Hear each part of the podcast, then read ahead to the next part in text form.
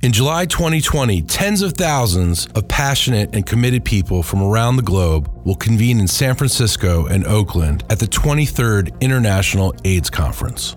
This gathering among the world's largest conferences will happen during a critical year when global goals for the fight against HIV/AIDS come due. In 2020, the conference comes back to sacred ground in the Bay Area, a front line in the fight against HIV after 30 years. In this podcast, we'll be talking to a diversity of inspiring guests. They have been and remain at the very forefront of the ongoing fight against HIV/AIDS, both at home and abroad even in December 2020, we will still have more things to do together. But hopefully, we have come every year a step further to the goal to end AIDS at 2030. In today's episode, Sara spoke with Gunilla Carlsson, who's the acting executive director of UN AIDS. UN AIDS monitors and delivers AIDS response, public policy work, and analysis, and global advocacy. Before joining UNAIDS, Gunilla was a member of the Swedish Parliament and the Minister for International Development Cooperation, and has been a global health leader for over two decades. I'm Andrew Schwartz. I'm Steve Morrison. And I'm Sara Allinder. This is AIDS 2020.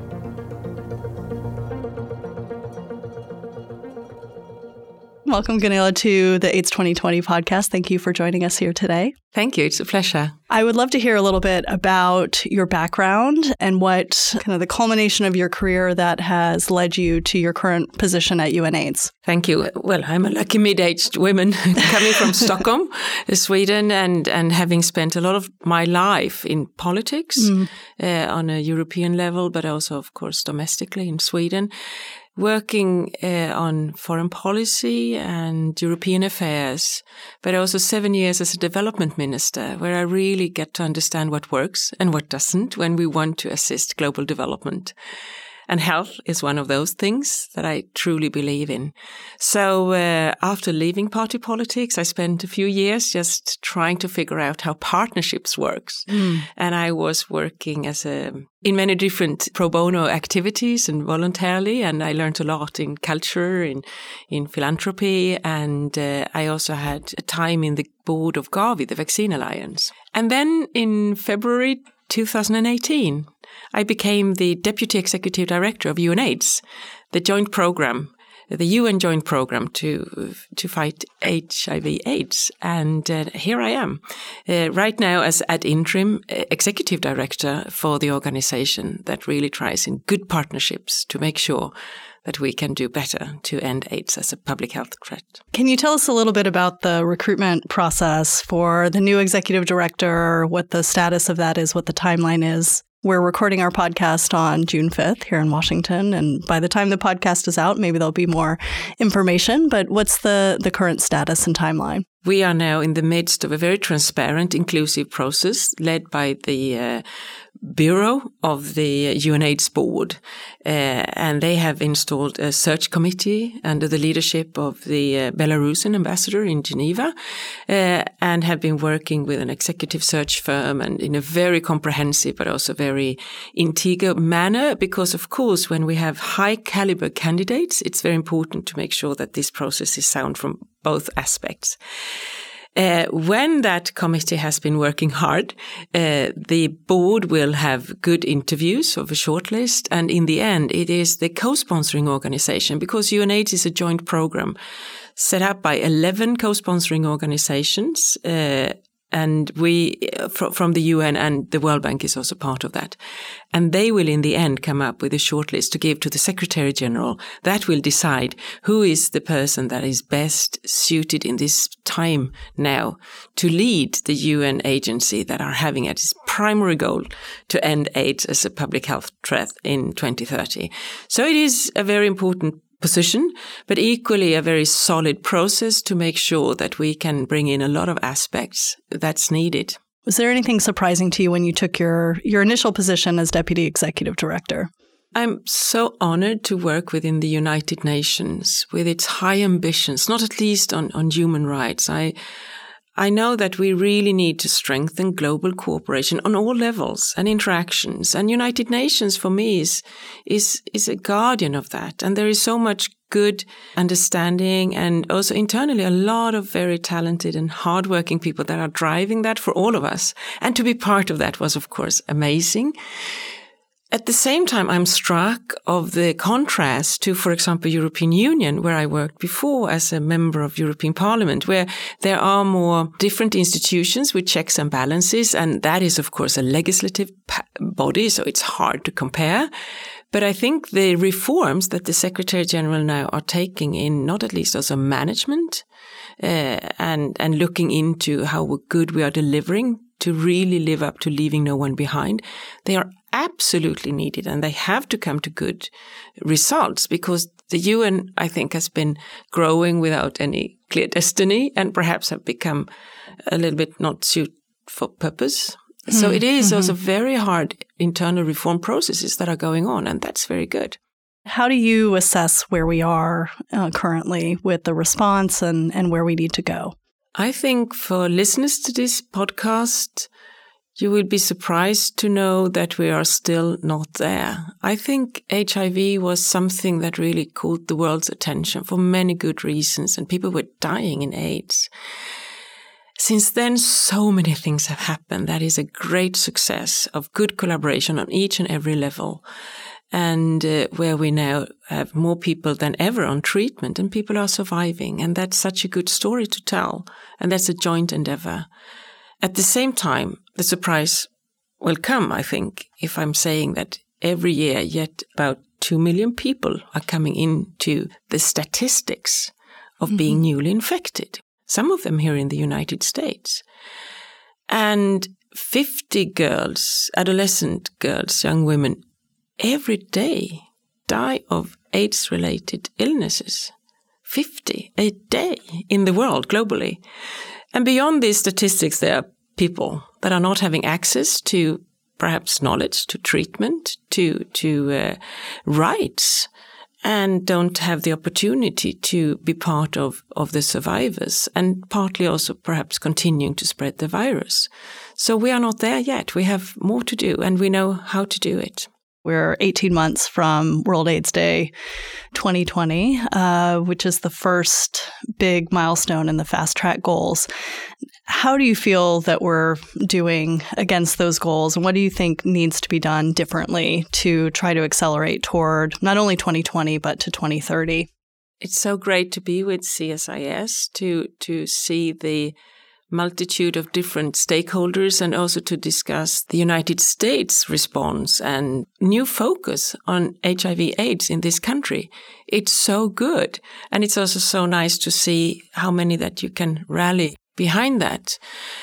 And the 2020 goals that has been set up together is, is talking about having better understanding about where is the epidemic and how can we solve it. We have fast track cities and we also have opportunities now at, in 2020 to, to measure in 18 months and in the end of 2020, we will not yet have the statistics.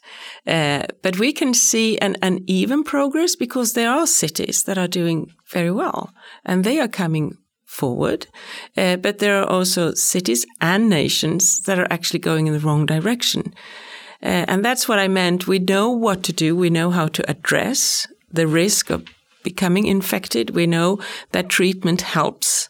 Uh, and we know also how stigma and discrimination and bad laws can encourage the spread of the virus. So that's why I again would like to say that even in December 2020, we would still have more things to do together. But hopefully we have come every year a step further to the goal to, to uh, end AIDS at 2030. You talked a little bit earlier around the uh, UN AIDS management um, and, and kind of broader UN system management adjustments that are happening. How do you see UN AIDS role evolving as we kind of look to 2020 and beyond? And are there things that you think UN AIDS needs to be doing differently to keep the focus on the global response and to, again, accelerate this progress toward the milestones? I think we have benefited a lot from being an entity within the UN with more of agility and with one focus. That helps a lot. And I think we should stick to that because it's not yet done. Uh, we have also learned a lot when we measure, when we use data, when we use evidence based interventions, we can better use the money that are spent, but also deliver results. Uh, and the work together with PEPFAR has made us, I think, very, very relevant as a global force to inspire nations, cities, and individuals to tell that we have to work on this together. There are many components because it's not only a medical situation. This is something that goes beyond. It's also about the risk of falling into poverty. It is the risk of being discriminated. And it is also for some that starts treatment that they don't feel well enough so that they stop being treated and that they perhaps don't no longer have access to the clinics. So we have really to work on each and every individual and at the same time have a good global response. And I think UNAIDS, with its advocacy role as well, uh, can do more. And we have also to change as times are changing because it's a new generation now, new generation of decision makers, but also young people, adolescents, they will look at these things in a different way. And that's why we have to target them with good sources of information and knowledge and give them the power to really access uh, rights, knowledge, and also have access to, to health. I'd love to hear your perspective on two sides. One on what keeps you up at night or what you're most concerned about, but also what gives you the most hope looking forward against HIV. The mortality rates can still not leave me. You know, when mm-hmm. we speak about these 50 adolescent girls that every day in the world die of AIDS related illnesses. I think that is something that we should keep in mind because we also know that this is treatable. There is an opportunity to live with the virus and survive and also to thrive. So that keeps me awake. And I think increasingly now we see that women and girls are disproportionately um, attacked by the risk, and I, am saying attacked because it's gender-based violence. It's um, it's the the power imbalances between men and women in many societies. We we have to see the power of the next generation of women and girls, and that leads me to what gives me hope. Because if we manage to do that, I think the solution is within reach. If we give the voice and the rights equally to women and girls, I think we will come faster to the goal of, of uh, ending AIDS. You mentioned that you know HIV is not a uh, a disease that's about the disease alone. It's about many other things, and I'm wondering your thoughts on UHC kind of these broader health movements and whether from your point of view there's a need to do things differently with HIV looking forward. There's a lot of pressure to to move outside of HIV exclusivity and and do more with primary health care. And I wonder your thoughts on whether you think that would dilute the response or if there's opportunity there to to expand rather to link it to universal health coverage and talk about healthy lives then we can start to talk about the successes and look into primary care to pediatric care and to see that this is something you can live with if this is the case, but equally that we can, with good primary care, community work, we can also make sure that less and less and less people are, are being infected. And that's why I think universal health coverage is a good thing for us to, to embrace and to work upon because that must be about healthy lives and to work early with prevention and also use evidence to know that many, many people that risk getting HIV are those people that we most of the time don't pay too much attention to. That is people living in prisons, it's sex workers, it's people who inject drugs, is those that are voiceless many times in societies. And they are carrying so much of the burden of the disease. So we have to address what we call the key populations and to make sure that they have access to, to, to services, to, to rights and, and to healthy lives. Uh, so that's why the universal health coverage concept must embrace human rights perspectives and to have the primary line of defense must be also to engage with communities, uh, to understand what works and what doesn't, to, to early make people stay healthy. And if one needs treatment and access to health services, that you can more easily get it and not risk falling into illnesses and sicknesses and not having right treatment and hence becoming more poor and risk your life in the end since uh, we sit here in Washington, we spend a lot of time thinking about U.S. leadership and the U.S. contribution, uh, and try to provide uh, information and policy analysis for policymakers about U.S. Uh, leadership on HIV. And one of the things that I think isn't as clear to a number of policymakers, especially the new ones, is the interplay and the relationship between PEPFAR and the Global Fund and UNAIDS. And you mentioned a little bit earlier earlier referenced PEPFAR. Um, but I'd love to hear a little bit from you about how you see that interplay and why that's so important and, and what UNAIDS' role is vis-a-vis PEPFAR and Global Fund. So I like to describe UNAIDS as a convening power, uh, working with others to deliver results. And it is so good to have PEPFAR uh, as a partner because that has been a, such a sustainable resource of information, knowledge, and of course also financial resources where the American people have been so generous, but equally also really not giving in and keeping HIV on the agenda. That has been so good. And equally to make sure that the Global Fund as another financial entity are keeping track on the three diseases HIV, AIDS, and TB and malaria. All of them three killers in parts of the world and sometimes also with co-infections. So together with PEPFAR and the Global Fund, there is resource mobilization going on and money put to the cause.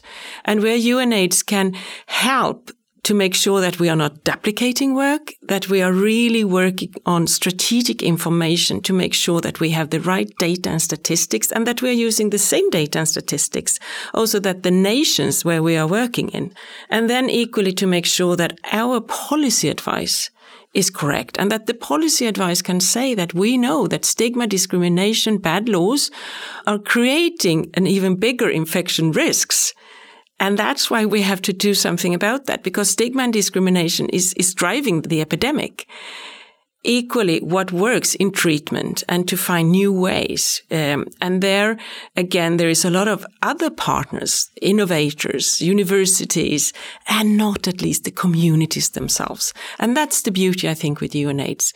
We are a UN entity, but we also have the NGO delegation with us. We are a voice for the civil society. And we, I think, are the guarantor for that the peoples that are at the center for the response and that they have to be part and parcel of this and there, I think we we not only guarantee that, but we also drive it uh, in a very very good partnership. Looking ahead to the uh, AIDS 2020 conference that's going to be here in the United States uh, and in the Bay Area for the first time in 30 years, provides a tremendous opportunity uh, to highlight the U.S. epidemic, but also where we are globally. Are there expectations from UNAIDS perspective or your personal perspective about what that conference is going to mean? Again, vis-a-vis the World AIDS Day 2020 milestone. How are you thinking about that conference? Private, it is a little bit looking back. You know, in the early days when we had this tremendous challenge and people were dying and we didn't know what to do. There was also the the race of people saying, do something. And also a lot of, I think, anxiety, but also solidarity. And the music came and the films and the response. And it was beyond a medical. It was about how can we do together? So there were also in all this darkness, a lot of light, a lot of music, energy, compassion. And that is what I sense that AIDS 2020 can bring. That those early years, we have to honor those lives lost and all those that struggled and that we couldn't reach in order to inspire ourselves to continue to follow the light and the energy and the passion to know that if we do this together, we can make it. Uh, that's why it's so interesting to be hosted by United States in this period of time. So much money has been spent on a global response, but still there is so much to do also in this nation. And to give people a place to come, to talk, to discuss and debate, and to show the greatness of this society with openness, evidence based, letting people come. We hope that will be the message that are sending there that we can do this if we work together and let's learn from the past and let's show where the light goes. We know from the AIDS response that political leadership matters on all levels. So it's also about the community leadership and political engagement everywhere. See this as an indicator about the health of a society. It could be a security issue. It could be a really foreign policy issue as well. Learn from the PEPFAR response, uh, the sustainability, the commitment, the look at results, uh, and to to to also be modest and to see that that wouldn't have been possible without those people engaging and lining up and others also being part of the financial solution and the gathering of results. So I think that is what CSIS also can contribute now, uh, building up to the 2028 conference. Uh, that will be so needed because this is not only about the medical situation, it is about a social determinant. And again, if we are serious with leaving no one behind within the global goals and the 2030 agenda that the United Nations are driving, we really can and must make sure that HIV is not falling off the agenda. Rather, being part of driving the agenda to really achieve leaving no one behind. Thank you so much for joining us today. It's been very illuminating and wish you the best of luck in uh, the remaining tenure of your acting uh, executive director position. Thank you. It was really a pleasure. Thank you for listening to AIDS 2020.